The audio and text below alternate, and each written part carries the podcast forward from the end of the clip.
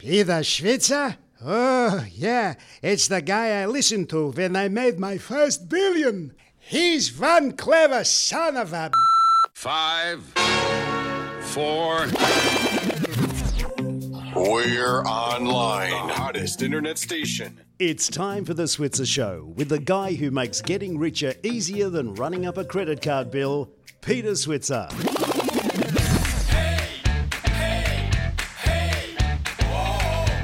Hello and welcome to the Switzer Show. I'm Peter Switzer. I'm joined by my colleague Paul Rickard. Hi, Paul.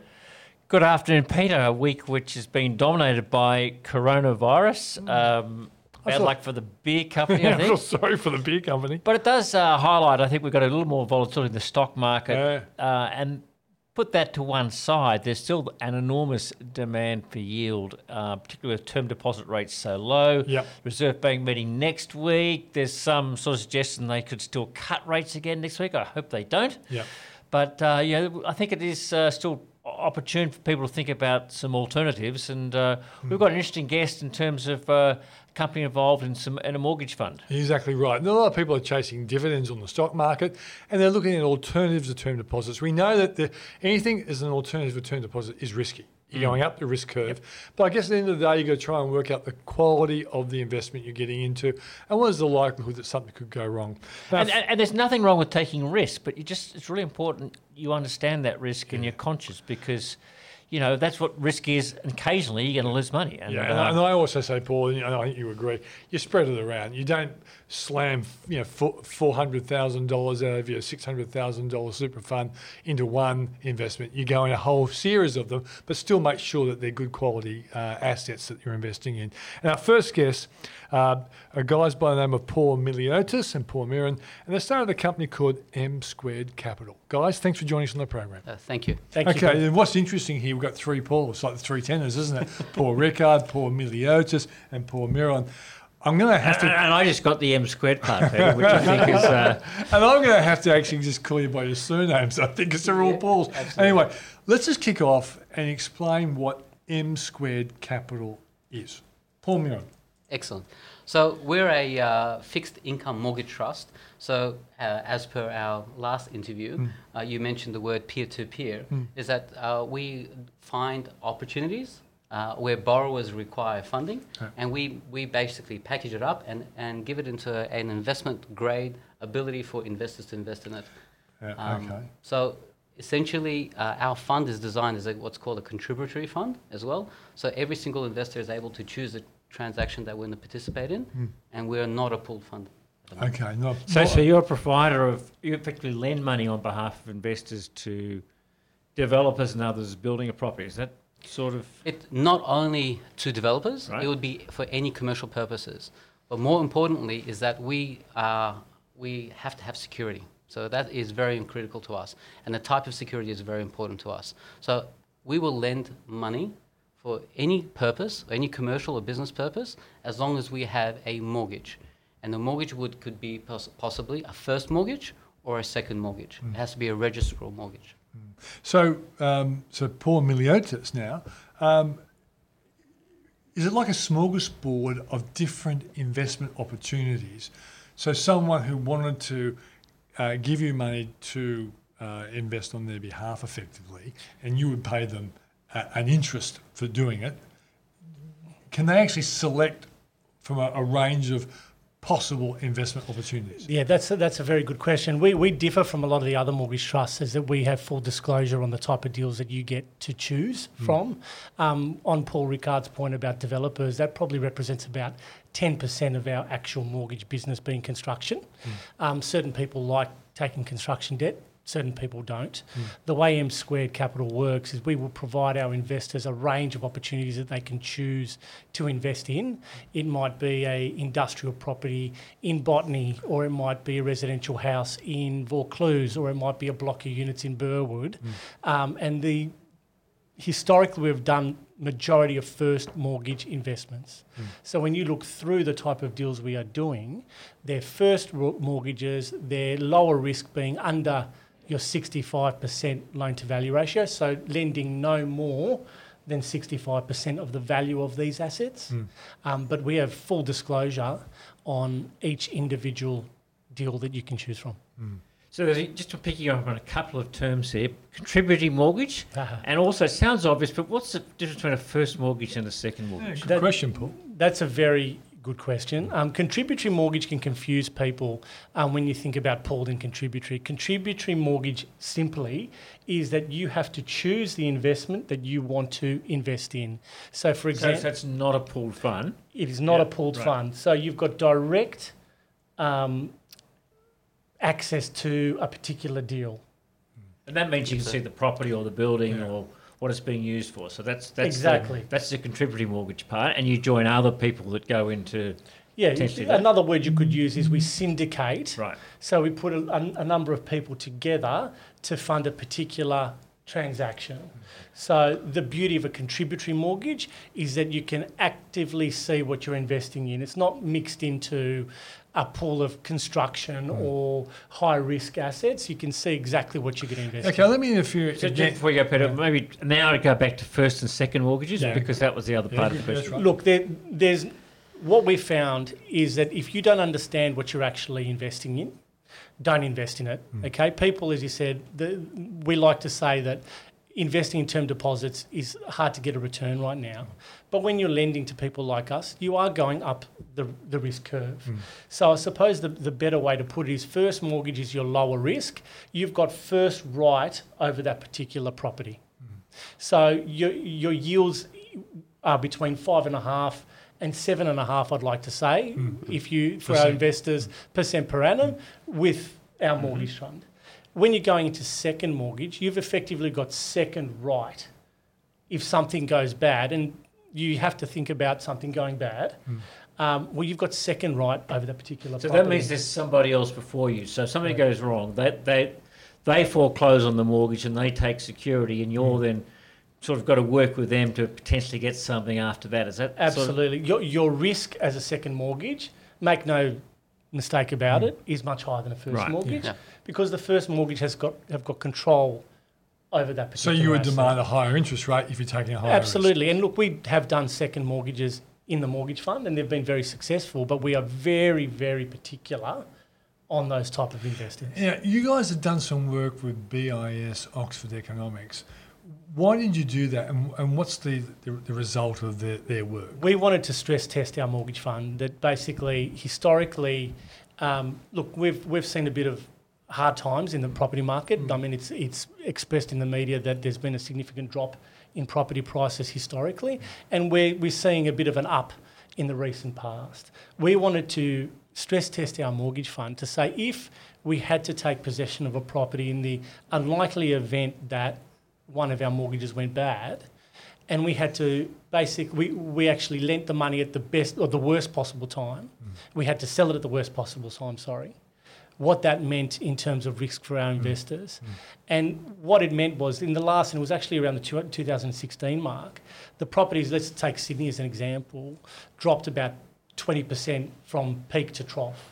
So if you're lending in that peak to trough market like we did at 65% of the value of the asset, you'd like to say that you would have recovered your money and interest during that time. Mm. So we wanted to stress test our mortgage book mm. and say what was the likelihood of loss if we you know took the mortgage at the worst possible time Yeah. and it basically reverted to what we thought was that our investors would have got their money back and interest. A- And it's an ongoing process as well. So, for example, our chairman of the fund is a gentleman called John Thomas. He ran one of the most successful funds in Australia. Uh, he was a founding member of Howard Mortgages. And in his tenure uh, of running a $4 billion fund, he's never ever lost a dollar of investment money. Um, and it really comes down to what understanding credit very in a very mm. deep sense as well. So as a result of- doing that analysis as well, and as a result of his experience and our own personal experience, we are very selective on the securities that we'll take. Mm. So the securities that we take is non-specialized. So it means that in an event that a borrower is una- unable to pay, we take what's called asymmetrical risk. So a borrower comes to us and they say, "We- I've got this great idea and I want to borrow a million dollars, it's going to be secured against my Vaucluse property, mm. For example. Uh, it doesn't, if he makes a thousand percent return or makes 10% return, it doesn't affect my investors. What we're interested in is working out worst case scenario whether I'm going to be in investors get the capital and interest in every single time. And, and I guess what you, you're saying to us that if this Vaucluse example you, you're using, uh, and they borrowed, he, he borrows three million dollars from you, but his Vaucluse place is worth fifteen million. y- You're saying, well, worst case scenario, we force him to sell, and we get our three million, and he, he, he loses out. But basically, your your clients are safe. Precisely. However, there's a big mistake made in mortgages as well, is that despite the, the fact that there's an LVR of 3 over 15, which is a fantastic low, low value ratio, you still need to ask the critical questions. What is he using the money for? Is he a credible individual? Because there's a really good saying that was told to me when I was a young banker at the bank. Is that we're not in the business of selling people's assets. Hmm. We're in the business of lending money and making sure it's going to be repaid. Hmm. So a, a lot of people make the mis- there's two mistakes that we can see in our industry is one is you just look at the LVR and thinking that's the only thing you have to look at no you have to look at a lot of other things you have to look at the character of the person what's his track record why is he borrowing money is a commercial now if someone's borrowing money from us hmm. and there's no commercial sense to it the chances of us having a problem with him is very high so that is one of the first questions we ask And that goes to your point about mortgages are great, but that they are hard to realise. You don't want your borrowers to go belly up. What you hmm. want to do is make sure they're paying back on time, That's so right. your depositors can can effectively get have absolute confidence in their investments, right? Precisely, Have you yes. ever been in a situation where you've lent to somebody and for some unusual circumstance, like a divorce or something like that, you effectively had to take over the project and complete because the project was actually a good project? We've had to, in the mortgage fund, under the first mortgage um, aspects, we've had to work with the development where there was a tax debt involved that ranked pretty highly in the scheme of, of things, and we had to actually finish the development with the actual developer. So we actually became development partners with a particular gentleman Yeah. so that we could realise our capital. But in the end, um, no monies were lost, but we just had to work as managers Yeah. for the best result for our clients, Yeah. which was doing the hard work of development, which Yeah. was difficult. And so does that mean that going forward you became quite inquisitive about the tax situation of people you're lending to? Well, look, historically, I was an accountant, so we always look at tax, but sometimes um, people underestimate what their tax is. Yeah. Um, and in the development space, particularly, um, there is risk with GST. I mean, that, that hole's been plugged somewhat now. Um, but I think it comes down to when you're lending for a construction purpose, the risk is higher. So while we, will, we are very selective in the construction process, um, you have to be very confident in the developer, the track record, who you're dealing with, and those type of things are critical when you're dealing with that type of risk. What markets are you involved in? I mean, you're, you're obviously looking at Sydney and other markets. Tell me about the prop, the types of property and where they are that you get involved with. Um, historically, we lend only in the eastern seaboard of Australia. Um, we don't look at specialised. That's because you don't like the people in Western Australia, or No, we just do. your own Look, I, expertise. we, we've got a few employees from Western Australia, and Yeah. we, we actually think they're the nicest type of people. But in saying that, we do think that their property market is a little bit skew-if. So you can make good Very money mining there, sensitive. mining sensitive, and you can lose money quickly. Mm-hmm. So it was a business decision that we concentrate in steadier markets. So we look at eastern seaboard properties only. We typically um, don't do specialised or farmland. Mm-hmm. Um, we look at 90% of our business comes from established dwellings. Mm. So blocks of units, industrial, um, commercial properties, those types of assets. Yeah. Um, we just think it's e- more easily saleable if we had to take possession. Obviously, we don't want to do that, but we don't want to do, as Paul mentioned before, a specialised asset that can actually lose a lot more money if things go bad. And do you compete against the banks in terms of being able to find borrowers, or, or do people come to you because they can't go to the bank, or you just go through the criteria as to why someone would uh, come to M Squared to, to borrow their money? I might touch on that, Paul, if I can. Sorry, Sure. because the, the reality is the bank's appetite for certain particular um, aspects of the market has changed. We are seeing um, bankable clients of the past needing to use our type of services. We are talking um, bigger styled transactions where the banks can't get their head around how they're going to service the debt. So it's an anomaly to say that a mortgage fund is doing riskier um, people with defaults, specialised assets that are, are risky. Um, I beg to differ with that type of thought. Um, I'm dumbfounded by actually the quality of the clients that we have seen. If you look at our website to see what we've actually financed, I think you would be too. Um, we our core are those particular clients that are just falling out of the banks for whatever reason, whether it's they can't get their head around serviceability um, and those type of aspects. And and does someone have to be a sophisticated investor to uh, invest with you guys? So look, uh, essentially we're a wholesale fund. Um, so the word sophisticated um, is, is loosely used. Um, a wholesale investor is someone who has at least net assets worth of two and a half million dollars, or an income. I think in the last reported one was two hundred and fifty thousand dollars. So that's the, the criteria. And uh, um, despite being that, we're very hands-on in relation to, and very passionate, mind you, about credit. So, for example, we, a lot of the investors who do come invest with us, they, they want to have that ability to understand the transaction and the risk associated with that transaction as well. So for every single deal that we do, uh, we have our own risk, risk rating system as well. And so the five elements of credit, five C's, being the character uh, of the person, the collateral, uh, and other, uh, cash flow of the person, we rate each one. So it makes it easier over time A scorecard. A scorecard, and we have our own way of actually doing the risk. So, and then over time, the investor actually can choose the risk appetite or where he thinks he best fits as well. So we we work very closely with our investors, being uh, a mum and dad self-managed super fund.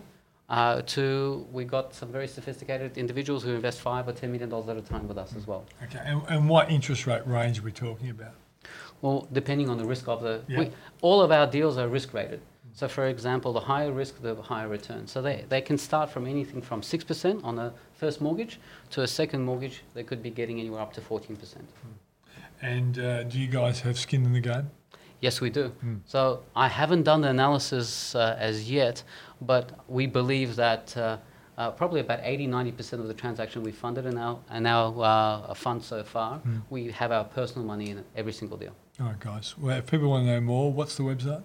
It's, uh, msqcapital.com.au. Great. Thanks for joining us. thank, you. so much. So that was Paul Myliotis and Paul Miron from M Squared Capital. Now, Paul, the strategy days are coming. It's a chance for us to get to know all the people out there listening to Look, us. a great opportunity for us to meet listeners, but a great opportunity for you because this is our annual investor strategy days. We go around, we're going around Australia this year, but uh, the first three are coming up in March. We'll be in uh, in Sydney on the 17th of March, in Melbourne on the 24th of March, and in Brisbane on the 25th of March.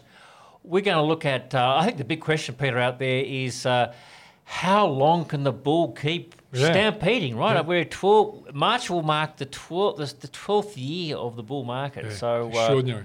How much further can it go? What could bring it undone? Where can you invest? What are the opportunities? And we have some of the best fund managers yeah, in the how much country should with you have onshore versus offshore? You know, where can you get that high? If you want to take a bit more risk, where you, can you go? So, uh, as well as getting security. So, so, if uh, people want to be on, be on board with these uh, strategy days, where do they go, Paul? Well, first thing to do is put it in your calendar, Hmm. but then you go to switzerevents.com.au and you can register for Sydney the 24th, Sydney the 17th of March, Melbourne the 24th of March, Brisbane the 25th of March, and we'll be in Adelaide and WA in uh, the back of May. So Yeah. uh, more on that later. Look forward to seeing you there.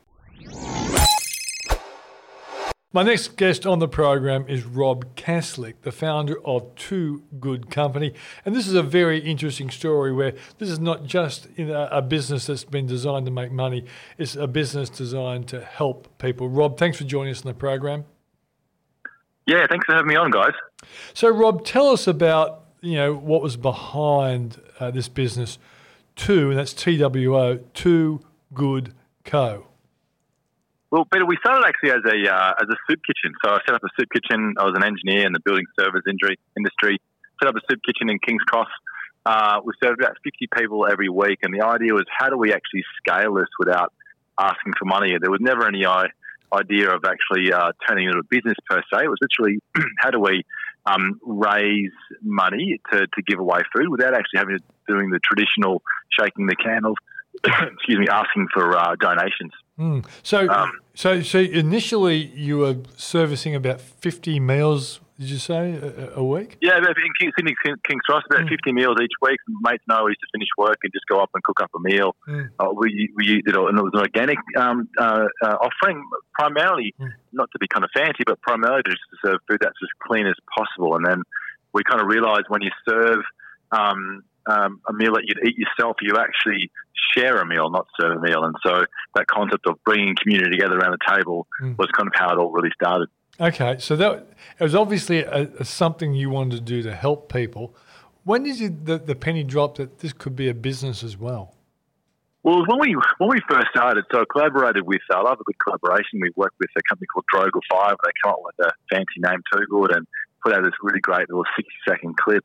Um, and uh, you know, still full time, so they didn't really put a lot of time in it. When launched, expecting you know to sell about three hundred meals, um, and we put all this stock for three hundred meals, and and I only sold six six of these soups in the, the first the first week. So I thought, what the hell am I going to do with these um, these six meals? And so I went to a women's shelter um, not too far from the soup kitchen and said, you know, my name's Rob. I'm doing this thing called Two Good. We've sold six soups. Would you like six soups? And the, the manager looked at me a bit funny and kind of, yeah, but luckily they took the soups. And the rest is history. Really, a few more women's shelters reached out to us we want some, we want some of those soups.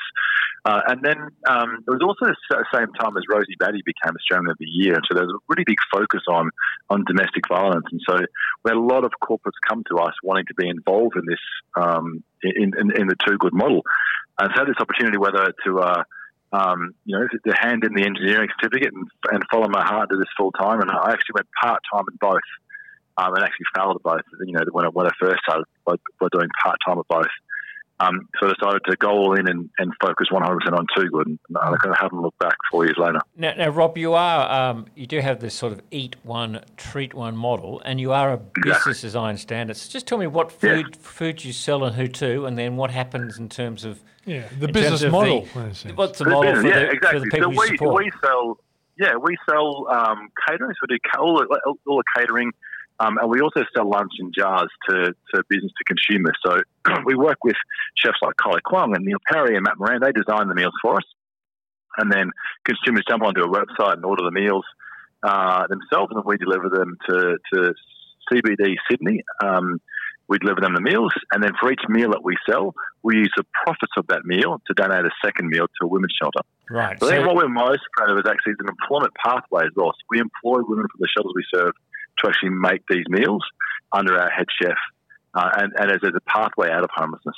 and and so look, it's, so it's an online sales model to Exactly. people like myself and others who can who can, uh, Exactly. So- who can buy that food. And, All the, the banks, and the banks and lawyers and architects, uh, um, and, and anyone in, the, basically corporate Australia. right, corporate Australia, and then uh, out of the profit, you're able to provide another meal to um, a women's shelter or other type or, Exactly. or homeless uh, Exactly. Shelter. Is, is there any Exactly. profit left over for you, or is it all everything you make No, goes there is. So there is. So yeah, it, it, it, the margins are quite small. Mhm. The margins are quite small. So there- but there is there is profit left over um, for us uh, within it. Is not, not a great profit. Where we're finding um, we've we've later gone into um, toiletries uh, and and doing a similar, similar model and using a contract manufacturing model where we're getting them made, getting toiletries made in, in Western Sydney and now we've, we've, we've been able to secure quite large contracts with Lend Lease and, and Charter Hall and some of those big property companies where when that, and the margins there are much greater and helping to really underwrite. Um, it's not the best business decision to give a meal away with every meal that we sell, but also to employ kind of unskilled people within our kitchen as, an, as a pathway out of homes. And, and the corporates, when they're buying those toiletries or other things from you, are, are you just competing on normal terms, or are they saying, look, Yep. we like the idea of actually some of our investment is going to support, um, you know, someone in need? Yeah, no, it's really important to us that it's actually we're competing with other businesses, um, mainly because you know we like we won't. People come to us once, um, you know, if if they know, um, you know, they're having to pay a bit extra because they're doing a good thing, but we actually want that that return customer that year on year. And some of the big property companies are investing more and more with us each year as it goes on because we are actually we like to position ourselves as a business first. So it's really important that you know it's product and we're a business and we don't want to ever have that kind of charity um, perspective. We we want to be business to business. And so, are you purely selling soups, or ha- are you diversifying into more catering type um, meals? Yeah, so most of our um, business uh, last year, towards the end last year, was more catering. So the you know the breakfast, lunch, and, and afternoon uh, afternoon uh, teas into into corporate Australia. So that was predominantly um, more of a catering business. Um, so we did a lot of that, and we did the business to consumer was less so. Uh, but that's when we that, that's more the marketing side of things where we work with the Neil Perrys and the Kylie Kwongs to design the meals. Yeah, well, we're going to ask you, like, we know Rob, you probably were the greatest engineer in the history of engineers, but like, what do you what do you like in the kitchen, and or do you contract that out to far better chefs? No, they, no, we've got a great head chef and a great team, and they and these days they don't, they don't let me in the kitchen at all. So back in the day when I first started, I was out the back there chopping the carrots and, and then peeling the sweet potatoes. But now, when I walk in the kitchen, they kind of get a bit nervous and tell me to sort of say, "Yeah, good idea," and come back a bit later. So yeah, they don't let me in the kitchen at all. And, and- and what are the opportunities, Rob, to grow your business? What are you trying to do over the next couple of years with uh, uh, Two Good Yeah, so oh, so there's lots of many more companies are coming on board to, to help us grow really and, and give us their business. So we're, we're looking to move out to Parramatta is, is the first next the big move this year as a production kitchen, but also to serve a lot of the corporates out um, in Western Sydney, and also there's greater need for, for the donated meals in Western Sydney. But also really grow. One of the great things about the non-perishables, the toiletries, and the and all the end of the trip facilities um, is that can really be a national business. So looking to grow with some bigger corporates to really underwrite the programs that we have. We have some great programs with the it's called Work Work, and it's that four month employment pathway program where we're employing someone at risk of homelessness and getting them out of the you know breaking that cycle and getting them into jobs um, post too good. So that's really expensive. So the idea is to grow the uh, the business on the on the contract manufacturing, the toiletry side, to really underwrite that the, the Work Work program. Well, Rob, um, a couple of years ago, I interviewed um, the founder of Droga Five uh, in Oh, in yeah. New York because he's you know he's Yeah. taking his business to New York. But the, the, the thing about trendy, you know, new age advertising people, it, it puts me under pressure because is it too good co or too good company? I'm guessing here. I say, I say two good car. Actually, I Yeah. say too good car. I thought the Droga Um, Five guys would say that. The, the, Yeah, that kind Yeah, of people yeah. who do that. Yeah, okay. So I got that yeah, right. No, it's a good car. Okay, right. right. Now, a couple other questions. So, how can people get involved and you know and, and, and work with you? And also, where can people buy your meals? Yeah, so the e- easiest way and why we like to support us is, is jumping on to twogood.com.au uh, and purchasing our products, whether it's a, a toiletry, a blanket, or or you know engaging with what- with us on the food side. Yeah. Um, we often also look for you know we're um, first meet I'm an amateur and all this, so any kind of advice. So there's often some skilled volunteering that we have. We have a great um, advisory committee um, looking at marketing and PR. So there's there's roles for skilled volunteering, but predominantly, if you want to get involved, it's just sort of jump online and um, and buy some of our things. Yeah, for sure. Now, Rob, turn the machine. it's a great. Uh, it's, it's great to see a business with a business model where, there is actually a payoff for other people as well. Fantastic, Rob. Thanks for joining us on the program. No, thanks very much for having me on the, show, guys. Pleasure. So it's Rob Caslick, the founder of Two Good Co. And it's time for an ad, Paul. And I think it's worthwhile telling people we're doing a microcap conference on the 3rd of March in Sydney. And we, we tried one in December, and that was a fantastic event. And a lot of the uh, microcaps we looked at, the, the share price actually did very well. Yeah, we had a great list of companies already lined up, Peter, and of course, uh, February's reporting season, so they've all got to come out with their half year or annual reports. Uh, this is a great opportunity right at the start of March to actually get to know what the company is doing, put the CEO under the spotlight as to uh, you know, what are they doing and where are they spending the cash and what are the opportunities. And uh, I thought the last one was, was it was fantastic. I learned a lot about some of the companies there. And we've got Rudi Filapek-Vandyck coming along from uh, FN Arena telling us how he actually selects companies. Yeah, and I think that's what one of the things that uh, we forget is that it's it's a bit trickier when you're dealing in in smaller companies because yeah they are less well known, less well exposed. There's less public information, so it does require a little more analysis. That's why it's really important to hear from the first hand, look the CEO in the eyes, and say. Do I believe that, that guy or Sheila, or whatever you call? CEO would not And uh, ask them the tough question, but Yeah. they'll be here in uh, our our small cap conference on uh, Tuesday, the 3rd of March, Hmm. uh, in Sydney only, but uh, look, we'd love to take that national if we can in due course. So, right after the bump end of uh, reporting season. And you can get that, Peter, at uh, also at switzerevents.com.au. In a recent article for the Switzer Report, Max Williamson, a chartered accountant, looked at the, the viability of purchasing an electric vehicle, and in particular raised question marks over those who think that the coal industry is on death row. Max Williamson, thanks for joining us. Pleasure. So, Max, what made you write this story? Um, well, I've always been driven through the oil and gas industry, and I just got so sick and tired of what we might call creative marketing by people with vested interests, which also includes the Chinese, because at the end of the day, the Chinese manufacturers are the ones who are the dis- disruptors.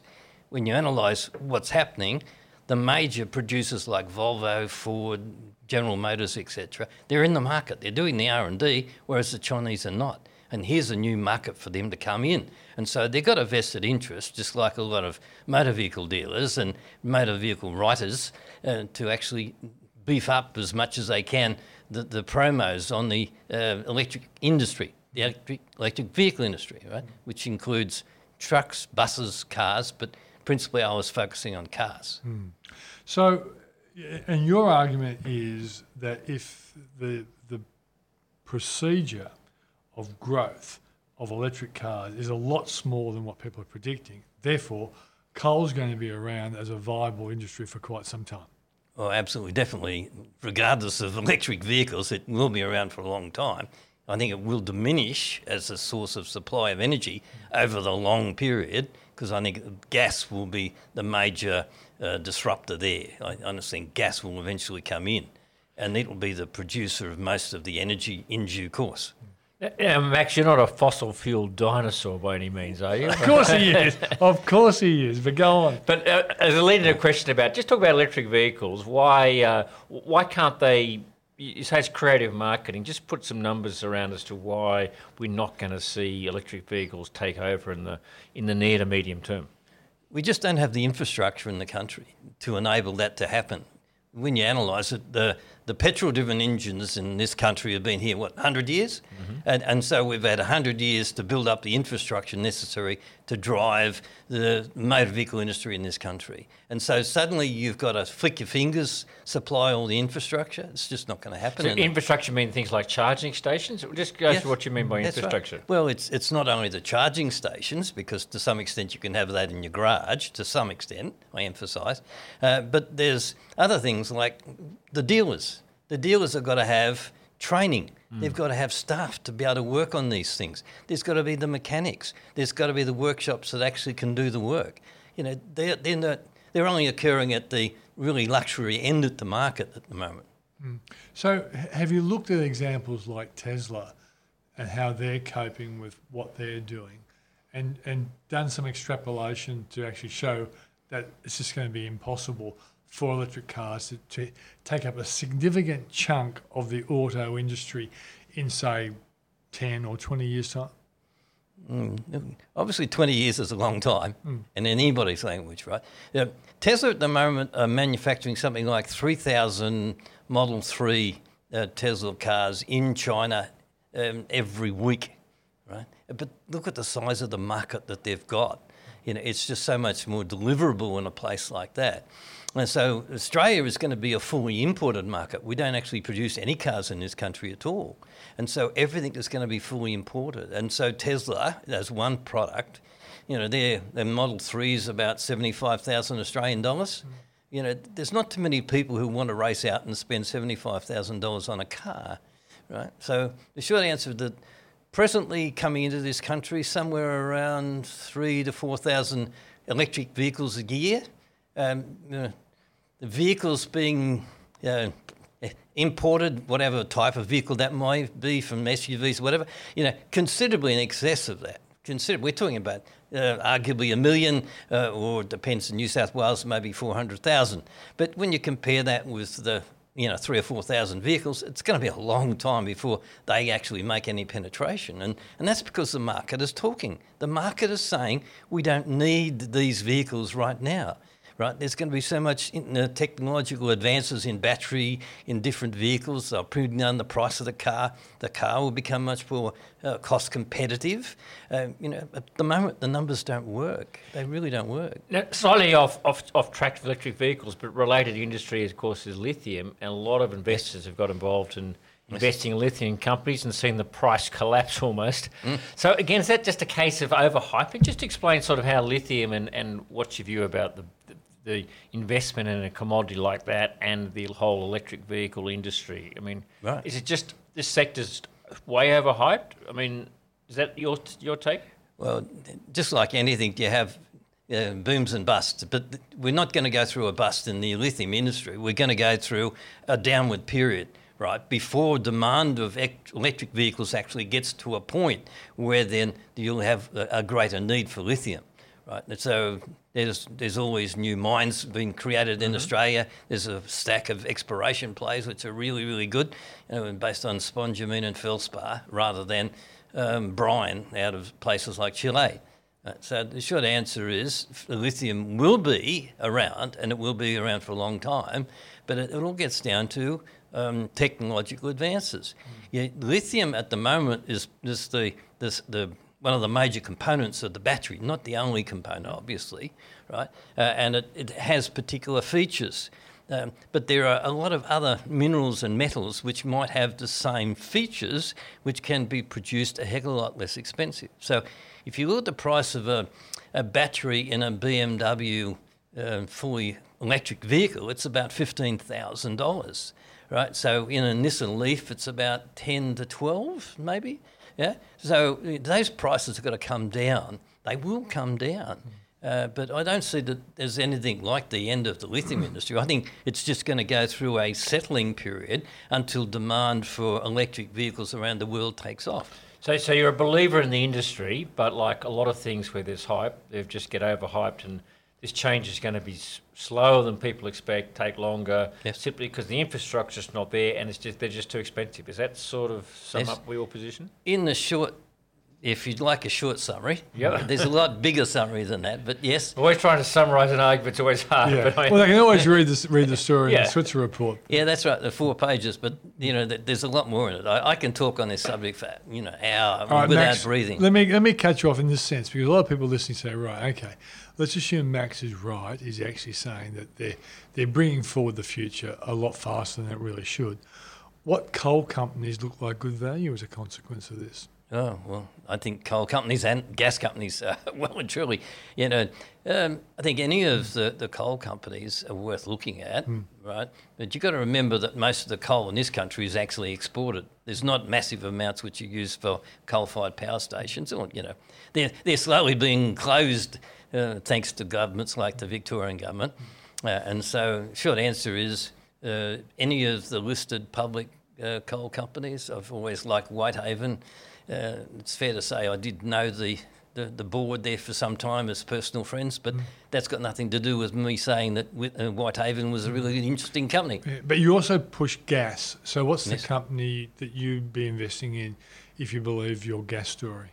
Uh, if you believe my gas story, uh, I've actually got shares in Santos, I've got shares in Origin, I've got shares in Cooper Energy, and I'm seriously looking at Empire Energy. Well, Max, as always, thanks for joining us on the program. Pleasure.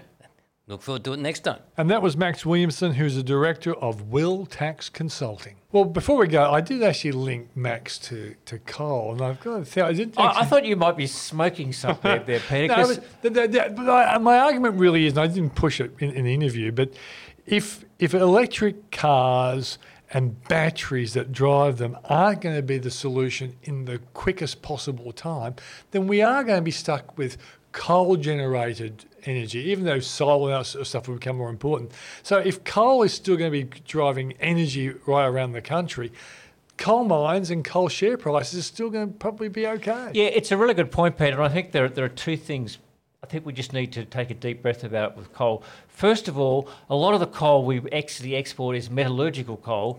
That goes into the production of steel. You've got to have coke, which comes out of coal to make steel, if Yeah. you've got to live in, a live in this modern economy. Yeah. So nothing to do with power generation. Thermal coal is the one that uh, Yeah. you know, the people get upset about. But even so, I, I saw the stat the other day global production of thermal coal last year increased on 2018. So we're a long way uh, from really being able to get out there and say, you know, it's time to sort of, despite what a lot of the investment community is doing and a lot of other people are calling for, coal's hit stuck. We're stuck with Yeah. coal.